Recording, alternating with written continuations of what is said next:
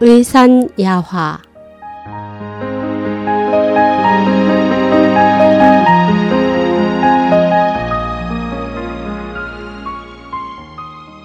뜻밖의 좋은 결과 난 어린 시절 어머니가 운영하는 진료소에서 놀았다.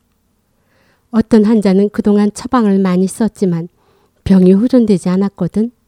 어느 날 나는 골치가 아파 대왕을 한 움큼 집어넣어 봤어. 그런데 그 환자는 설사를 심하게 한 번 하더니 병이 말끔히 나았대. 그때 이렇듯 의사들끼리 주고받는 말을 들은 것이 내가 의협을 행하는 과정에 많은 영향을 끼쳤다. 같은 병도 하나의 방법만으로 치료할 수 없으며 의술은 자기가 아는 것만 고집해서는 안 된다는 이치를 어릴 때부터 깨닫게 된 것이다. 어느 날 외할머니는 내게 재미있는 일화를 들려주셨다. 중의 쌓이신 외조부님이 자리를 비운 사이 주선소 직원이 도끼의 허벅지를 지켜 살점이 떨어진 상태로 내원했다. 외할머니는 환자의 피가 계속 흐르자 뒤뜰의 바위 틈에 자라는 야생초를 찍어 상처에 감싸주셨다고 한다.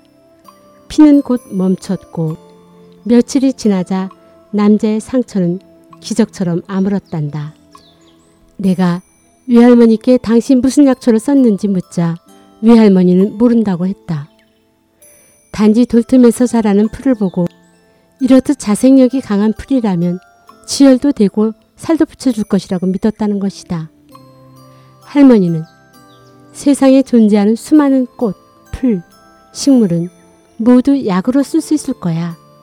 다만 그것이 어디에 좋은지 몰라서 사용하지 못할 뿐이지 라고 말씀하셨다.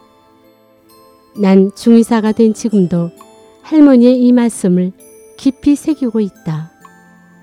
언젠가 심한 두통에 시달리는 한 남성이 내원했다. 각종 검사를 하고 약을 먹어도 나아질 기미가 보이지 않았다. 나도 그를 두어 달 동안 치료했지만 효과가 없었다.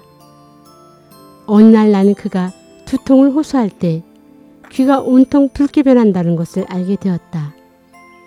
나는 그의 귀에 얼음을 대도록 했다. 그러자 불덩이였던 그의 귀가 20여 분 만에 내려가며 두통이 멎었다.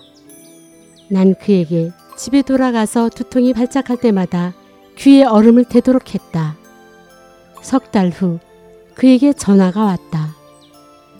귀에서 열이 날 때까지 기다리지 않고 얼음을 대는데 머리가 아프지 않다고 말했다.